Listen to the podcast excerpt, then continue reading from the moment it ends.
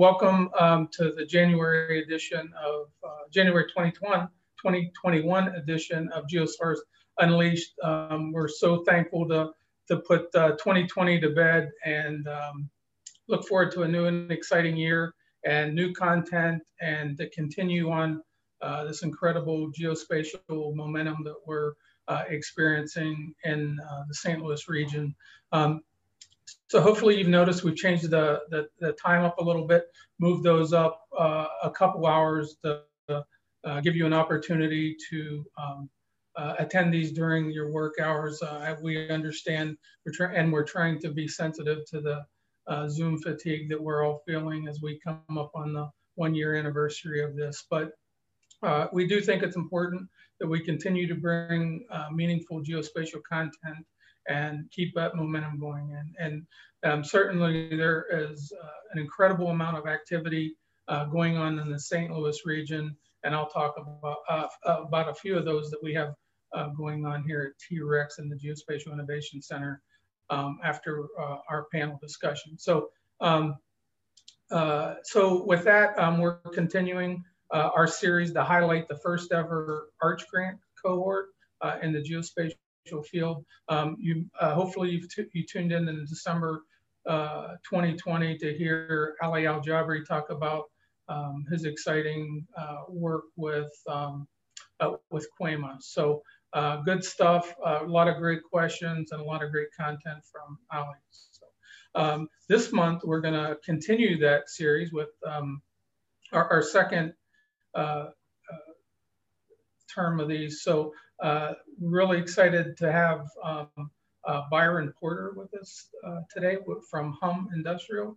Uh, Byron and I had uh, met each other early on in my my tenure here as the geospatial program director. So um, with that, I'm going to go ahead and we'll start the discussion with with Byron. So as I mentioned, um, Byron, and I met you early on. Um, uh, when I came over from NGA to T-REX and um, did a lot of talk about uh, geospatial data and technology. Um, uh, but, but can you share with them, I know you shared with me your background.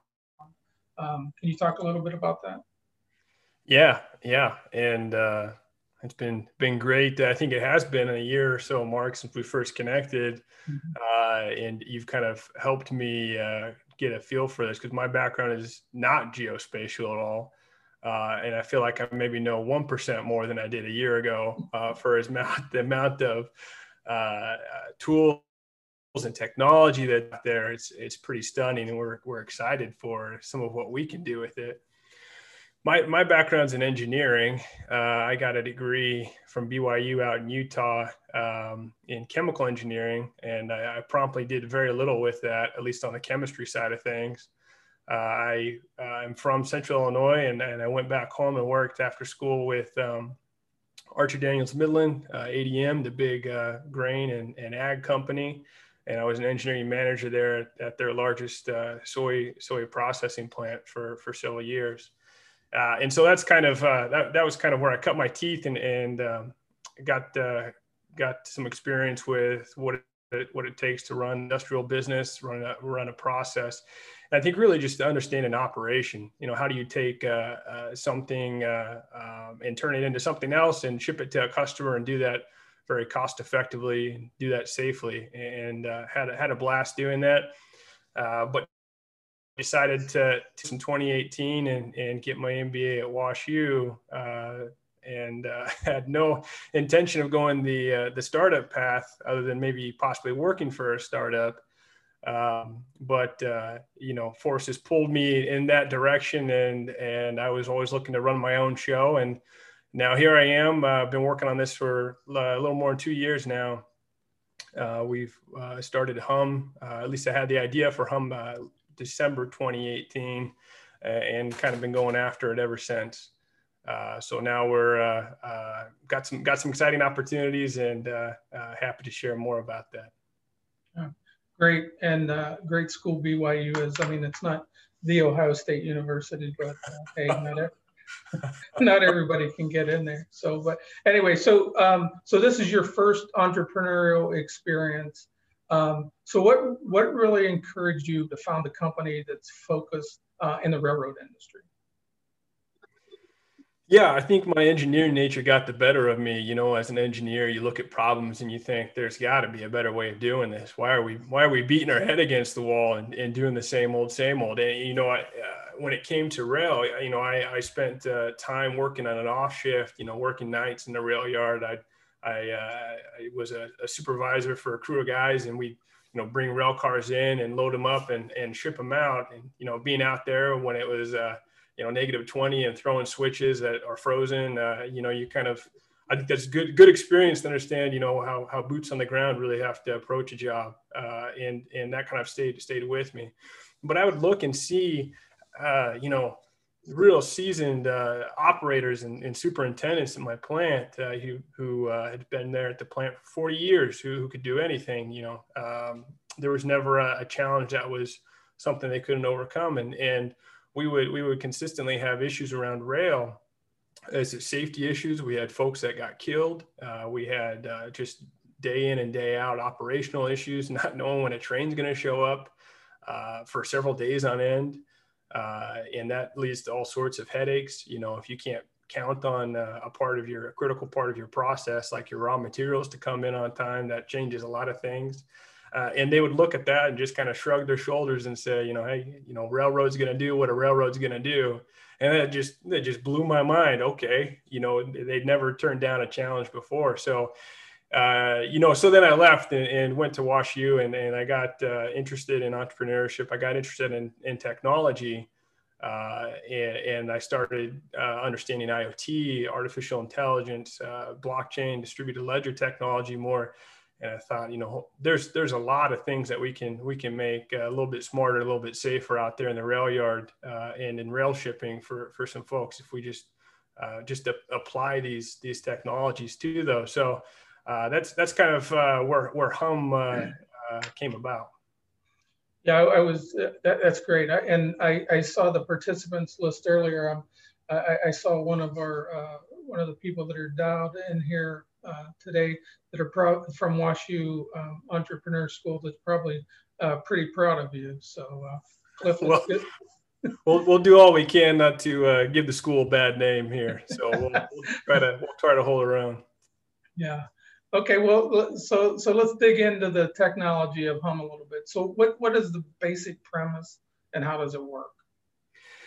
Yeah, so we we kind of have a, a couple components, uh, and these these aren't groundbreaking, these aren't earth shattering. Many other industries have adopted them, but there's a black hole called the rail industry that that hasn't yet. That's relying on on third data infrastructure to to really um, you know manage their information flow. So first, we provide wireless a wireless network at the rail car. So we have a way of being able to get data off the rail car and get it into the cloud where, where it's accessible uh, and do that cost effectively. And second, that then creates a modular system where we can plug and play different types of devices, different types of sensors uh, that can pull data from the environment, temperature, vibration, uh, impact, uh, GPS. Uh, and we can take all that then, now that we have that wireless network, we can, we can uh, take all that information to the cloud. And so our, our solution is starts with a gateway unit uh, that does GPS tracking, uh, and that's got the cellular modem in it. So that allows us to then, uh, through cellular communication, get in the cloud. And then we have uh, other specialized devices that monitor different parts or components of the rail car, like the wheels and the bearings, the rail track. Actually, we, we can pick up uh, bad spots of rail track through these through these devices, and you can have live track condition monitoring. Uh, we've got uh, a safety solution uh, that monitors a, a particular pneumatic valve on certain types of, of rail cars. And we're doing things in the brake system, brake monitoring, performance monitoring. It leaks from, from tank cars. Those are a, a, big issue. So you can start to see as, as we kind of continue to build out our, our product portfolio, we'll have all these different uh, uh, types of, of devices that can kind of solve some some chronic issues for for particular folks. Yeah, that's great. And and so when you you started all this, you um, you didn't really uh, or, or, maybe I'm, I don't want to speak for you, but you really didn't have a sense of how geospatial technologies and data could contribute to your, your overall um, product. Is that, is that, is that fair? Yeah, that's, that's hundred percent accurate. I had no idea what we could do with it, right? I knew that we had GPS tracking. Uh, we had live tracking. We do 10 minute pings. Uh, so uh, you can actually know where your rail cars are at, which is a huge leap forward for, for most any uh, company that's shipping on rail. Uh, but I didn't realize some of what we're exploring now, especially related to track monitoring uh, and just the richness of data, you know, if combining that with drone services, uh, imagery analysis, uh, being able to find grade changes. Uh, yeah, there's there, there's a lot that we're we're just kind of scratching the surface on now that I think adds some extra layers uh, of, of value for our customers. Okay, well, I can I can retire now. I have I have one convert convert. So uh, no, I mean that's really what we're trying to do here. We're trying to um, expose geospatial data and technologies uh, across multiple multiple industry clusters. Um, you know, to, to improve decision making and improve products and services. So, um, I, I mean, I think it's fantastic that, that you're able to effectively integrate and, and connect with the, the right people to advance what you're trying to do. So um, good on you. So um, uh, I guess, um, you know, I, I, know you were going full bore um, when we first met. Um, and, and so then we hit uh, this pandemic. So uh, for, for your development and, and Hum Industrials, how um, the, uh, has the pandemic affected you? Yeah, first I, I, looked at everything that was happening, you know, back in March and thought, hey, this is great. You know, uh, the trains are still running. Uh, you know, the supply chain is not shut down. So, in fact, it's become, you know, even more prominent. This isn't going to hurt our business. And while it doesn't hurt our the, the ability of our, our customers to really kind of uh, uh pursue us and, and try to capture our technology, uh, it is it has delayed uh, a lot of things for us with with uh, from a sales side and and uh, sales development, uh, not being able to visit customers, not not being able to go to conferences. That's where you know most of our sales activities happen. But even on the product side, uh, ever since we started feeling it in January when those first Chinese factories started closing, and even now we've got parts inventories, components that are just yo-yoing all over the place. Uh, we're getting six to 12 month lead times now in, in January 2021 uh, from from a variety of issues that are pandemic related. So it's it's kind of killing us on the on the product development side. And, and we're, we're finally rolling out. Uh, we'll be we'll be installing some of our first devices here in, in a few weeks. Uh, but yeah, we're we're six to nine months behind where we thought we would be uh, this time last year. So it's it, has been a challenge. Um, so I, I, guess if we fast forward to um, December 2021, um, where do you hope to be with, with Hum and, and, your technology? Yeah, we're, we're on track to have a big year. Um, we, we should have about uh, 20,000 cars under contract by the end of the year, uh, primarily from our, our early group of adopters. Uh, we, you know, we've got a lot of folks waiting on product and, and getting it in their hands and, and showing them what we can do with it. So uh, pretty exciting to, to finally take some of our early pilot test data, our early uh, lab data. We've uh, a lot of our core technology and, and, predictive maintenance has been developed over the last 15 years. You know, so there's there's a lot of papers published about it. Uh, uh, there's a lot of uh, of work that's been done already, but to finally to finally show kind of a full complete system out there, it's it's pretty exciting. So we should be set up here for for a good a good year. Yeah. That'd be great. Hey, and um, so as far as your, your technology, um, and you know, I, I, know it's specifically identified for uh, the rail industry, but the, the, the core and the components of, of your technology, is that translatable to uh, other uh, industries? It is. It is. You know, we're, we're a pure rail company for now. Uh, we're focused on freight and passenger rail. Um, and there's there's a lot that we can do with that. You know, I say we're an IoT company, Internet of Things company, uh, but we're a Gen 2 IoT company. Uh, the Gen 1 companies, we're selling just a, a basic GPS tracker uh, to about anyone who would who would buy it, and, and, that moved across multiple industries. So we're going deep first rather than broad. Uh, but once we do start to, to get into adjacent markets, I mean, our core technology, uh, mobile monitoring, uh, predictive vibration and uh, analysis of any rotating asset. Uh, these are things that can go into trucking, uh, into automotive. we've already had conversations with some folks in both of those areas that there, there's some interest. industrial equipment, pumps, motors, fans. that's that's actually quite quite a bit more in my wheelhouse than uh, than rail even. Uh, even though I, I, did do a lot with rail uh, my my time in ADM. Uh, so there's there's a lot that we can we can go there. And really at, at Hum, our vision is to integrate the supply chain.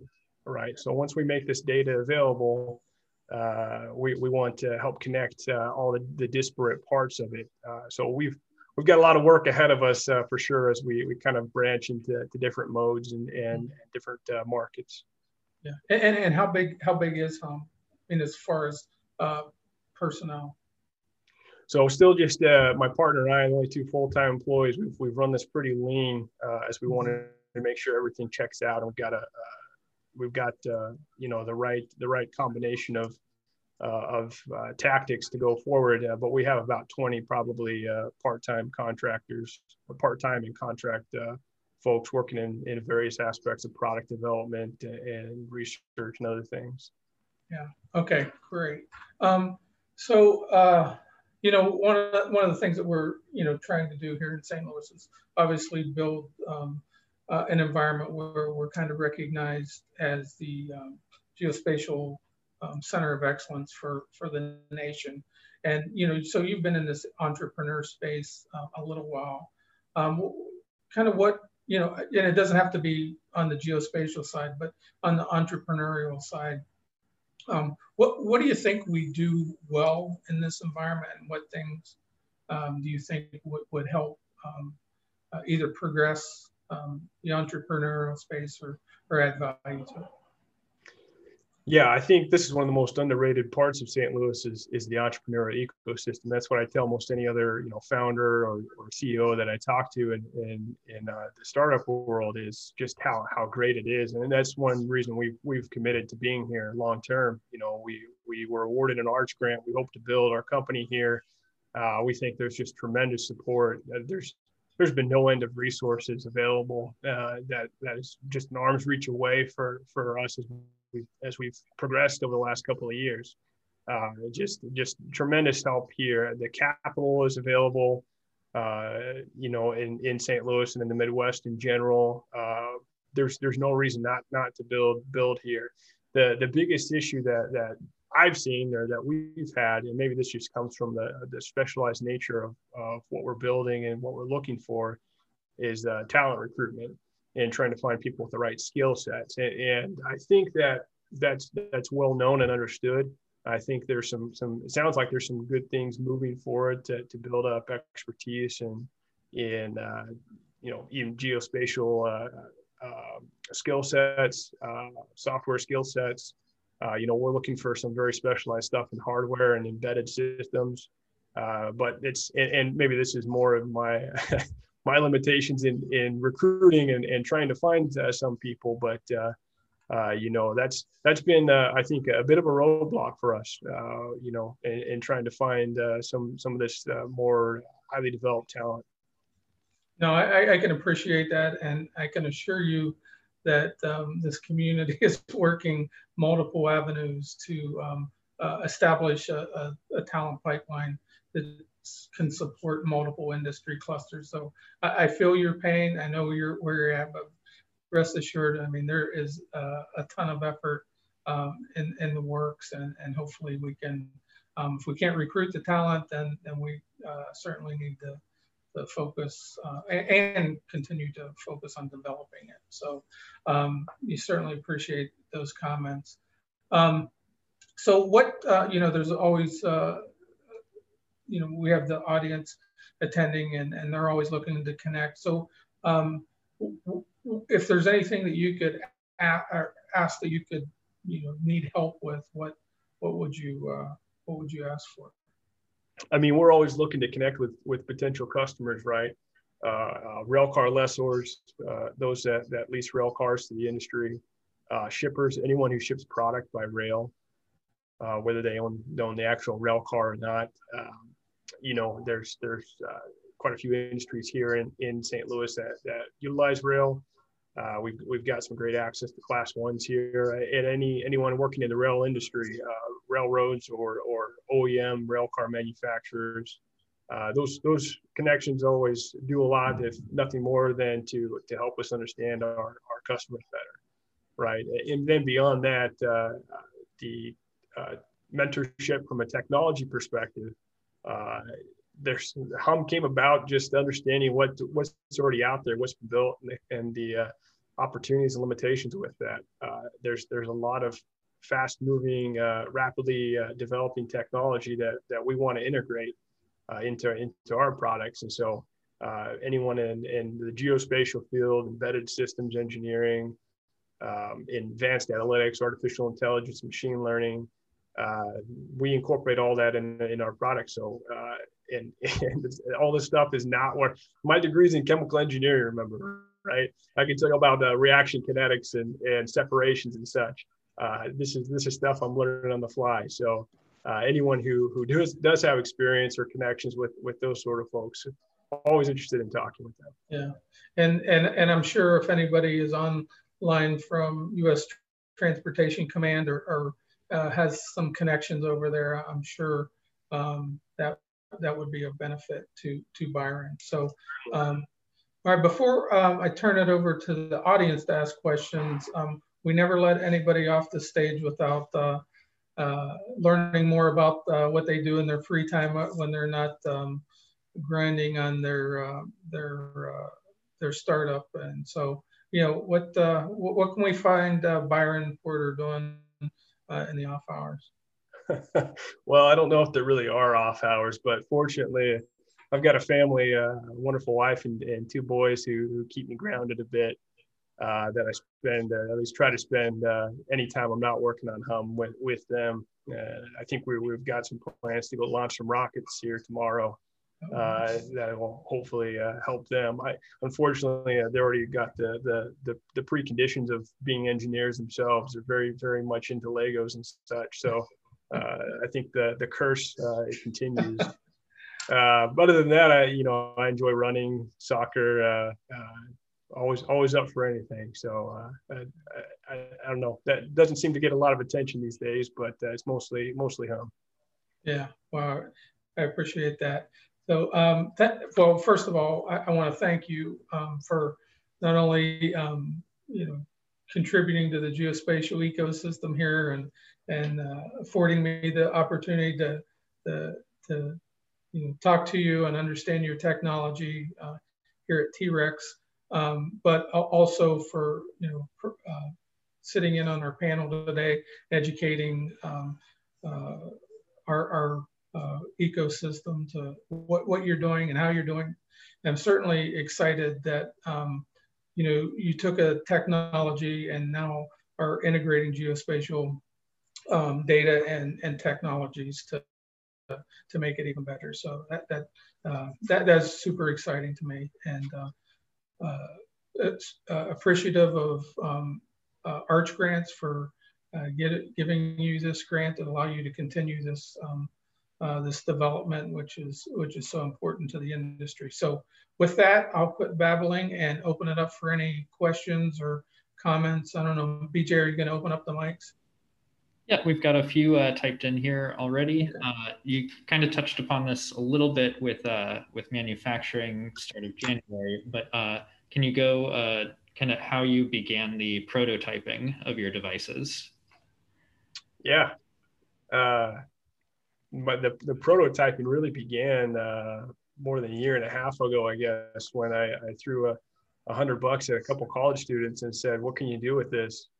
Uh, I, had, I, had, absolutely no idea what on earth I was even really approaching, uh, and it, it kind of started with that, and it, it's kind of grown uh, grown from there. So we're on uh, our third iteration of, of our core product and uh, we've got our, our, our second revision of those those boards just rolling off the line here uh, next week. Uh, and so uh, you know what started with just uh, first first some college students uh, in the engineering school at WashU, uh, and then with some contractors trying to, to figure out what was possible. You know, we've we've kind of come quite a, quite a way since then. Great, and we have another question. is there any software development or embedded development skills skill sets that you're specifically looking for? Yeah, the the biggest thing for us is finding someone who's competent uh, or have some experience and familiarity with uh, a wireless protocol called LoRa, uh, and I can't remember what that stands for. L O R A. Um, it is you could think of it as a, an alternative to Bluetooth. It operates on a different end of the spectrum, uh, but it's it's critical for uh, our system to function. Bluetooth doesn't work in our environment. It doesn't work um, around a rail car, long range. Uh, it has has several limitations. Unfortunately, because it is is much cheaper and easier to find, and there's a lot more uh, uh, people who have who have developed with it. So that's that's the uh, the hardest thing for us to find are uh, embedded systems engineers who are familiar with with uh, LoRa. Other than that, just the the normal kind of IoT skill sets and being able to to to write an I2C, UART, yeah, UART. Um, you know PCB design and board bring up and and those sorts of things are, are kind of what we look for. Okay, uh, I I have a question from myself. This wasn't submitted uh, from the audience. Um, I I have a, a personal uh, my uh, kind of touchy. Don't mean to make this emotional. Uh, my wife's sis, she lost her sister in a in a rail accident. Um, yeah, I know you mentioned safety issues. Uh, I know this this wouldn't be necessarily priority for your company necessarily, but since you mentioned uh, safety issues, could you talk a little bit about how your technology could help help save lives in in rail accident issues like this? Yeah, no, you know, I'm sorry to hear about that too, BJ. That's that's pretty tragic, you know, and and I spent a lot of time working on personnel safety when I was at a, a manufacturing plant. It just goes back to uh, my first month in charge of an eight million dollar project, and I was I was barely a year out of school, uh, and I had a one of my contractors. I, I, had about seventy contractors I was overseeing. One of them pulled down a 25 pound uh, beam trolley, uh, which you use to to move on a steel beam overhead, right on his fingers, uh, and broke them. and of like 10 feet from me. and ever since then, I've been pretty um, pretty interested in trying to, to make it a little bit safer for, for folks working uh, in an environment where there's uh, known hazards. Um, and, and my first, the first product idea that I had for Hum was uh, a, a, more uh, indication in the rail yard uh, as where rail cars were at. In 2016 at ADM, we had two fatalities from people who got uh, either pinched by or, or crushed by rail cars in the rail yard. Just normal daily activity, uh, and it's it's a it's a shame that that still happens today, and that's not uncommon.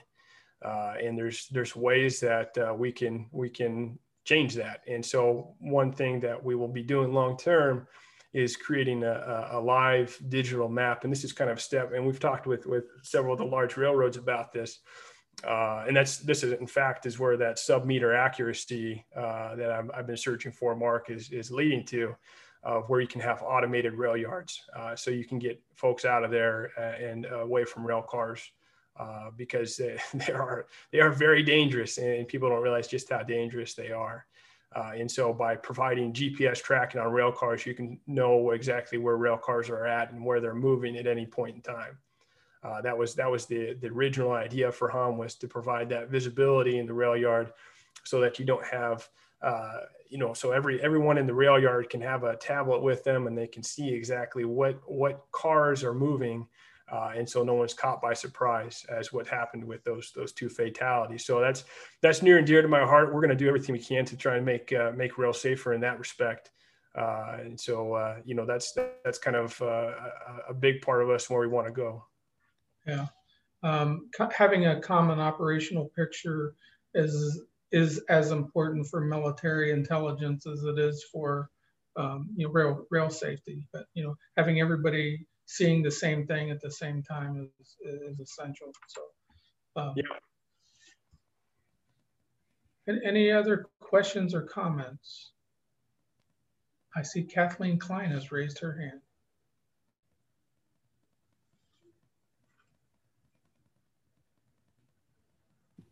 All right. This is cool. I haven't done that yet. Sorry. Can you guys hear me? Yes. Yeah.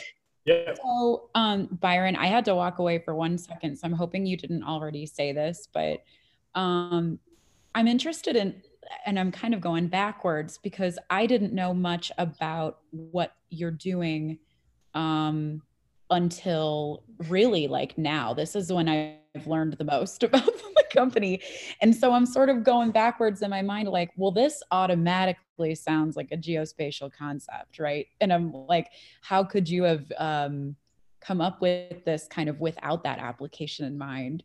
So I guess what I'm a little interested in is like, and again, I apologize if you've already said this, but when did like the light bulb kind of go off that you know you're seeing all the stuff you know bubbling up in St. Louis and in T-Rex about about geospatial tech. When did that what was that moment where you realized like this is applicable to what I'm doing? I guess that's really my question. Yeah so one of the one of the early things we wanted to do um, you know talking about our safety use case one of the the ones after that then was was tracking of rail cars right? And because right now you have if you're a shipper you have no idea where your rail cars are at. You get a snapshot uh, that's 24 hours late like every day.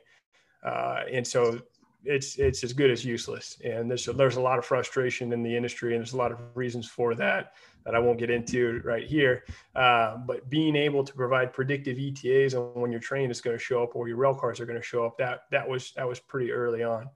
Now um, up until when I met Mark here, I think uh, a little more than a year ago, and it started trying to, to explore what geospatial was and what we could do with it, you know, trying to understand what the, uh, the tools were out there uh, for, for geospatial. Um, you know, I still, uh, still, you know, I saw a lot of, a lot of pieces and, and I knew that we could kind of put some things together, but I still didn't know what the value was long term. Now we've got some, some really exciting stuff uh, developing, and this is primarily a use case for railroads. I've actually got a call with a European railroad here uh, this week uh, and, and talking more about what they're doing with it. But now combined with our sensor data, where we can get live live tracking of, of the actual rail track, we can get a live condition monitoring uh, as, as hundreds of rail cars move over the same track with our sensors uh, we can put together some uh, another layer of data uh, that's pretty interesting with with uh, some of the imagery analysis that you can get say get from a drone. Uh, and we've we've got some some of the biggest railroads here in, in North America that are are interested in this. We've got some conversations set up with them, and even that I think is still just just scratching the surface really on what we can do.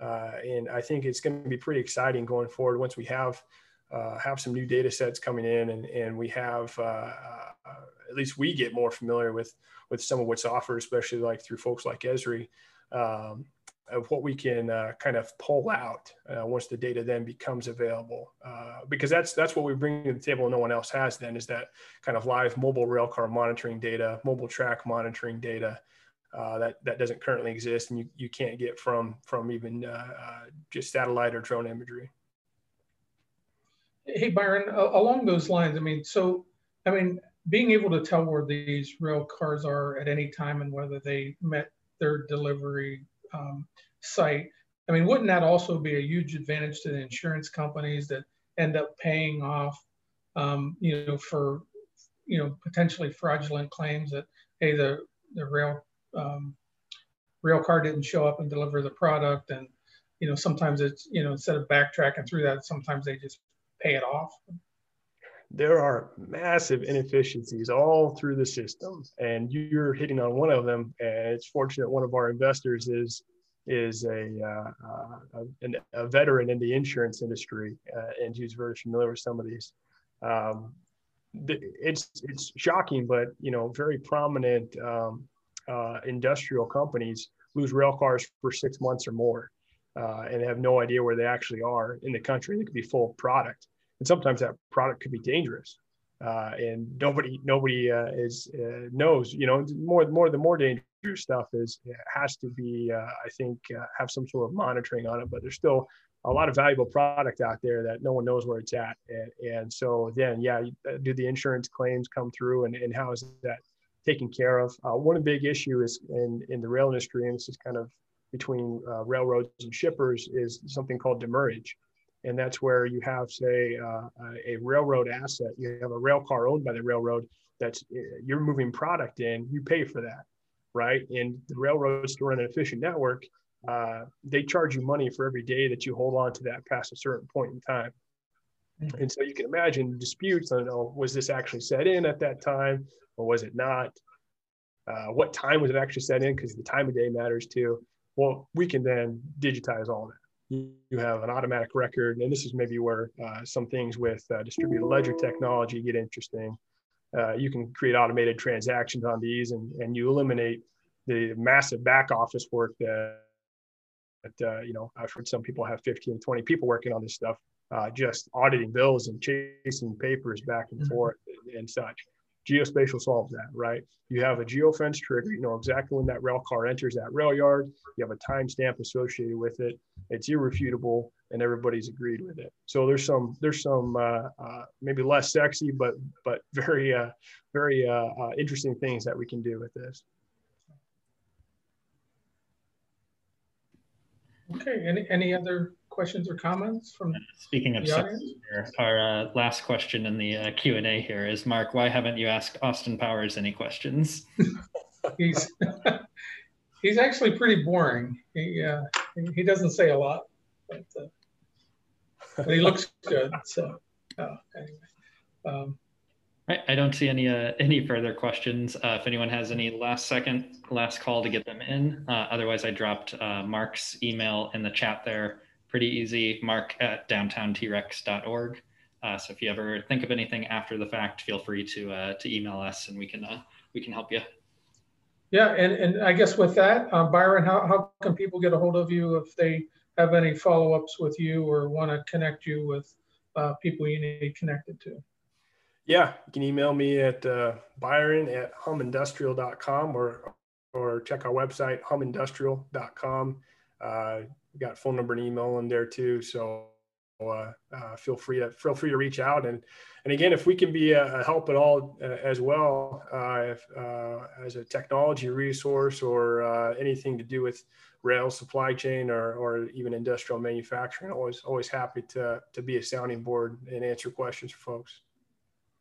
All right. We, we appreciate it again byron. And um, thanks again to Arch Grants for um, the geospatial awards this year, uh, we'll continue to highlight them. Um, this is a great initiative and um, you know they're they're part of uh, of the Geospatial Innovation Center, and we're uh, we're blessed to have them. So uh, one public service announcement before um, we end. Um, so uh, you'll see in the in the coming weeks, um, T-Rex and Cortex have uh, collaborated on an effort to bring a bigger spotlight on geospatial um, uh, to at a national level. So we're we're actually starting uh, a, a, speaker series that's going to be called Geo Innovations, and the whole idea well it's the intent is twofold. One to bring the two innovation centers um, you know to collaborate together. And secondly to bring uh, open up that aperture a little bit on all of the good activities that are taking place in St. Louis. So uh, we, we thought we'd start out with this national speaker series. And so um, right out of the gate and, and February 3rd, we're gonna have uh, Dr. Chris Tucker, who is the chairman of the American Geo, uh, Geographic Society.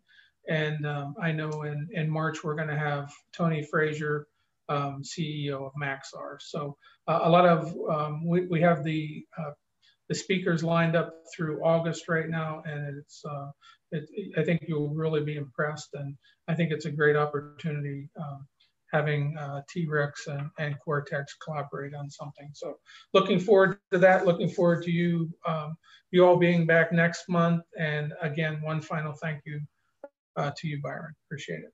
Yeah. No, thanks, Mark. All right. We are over and out.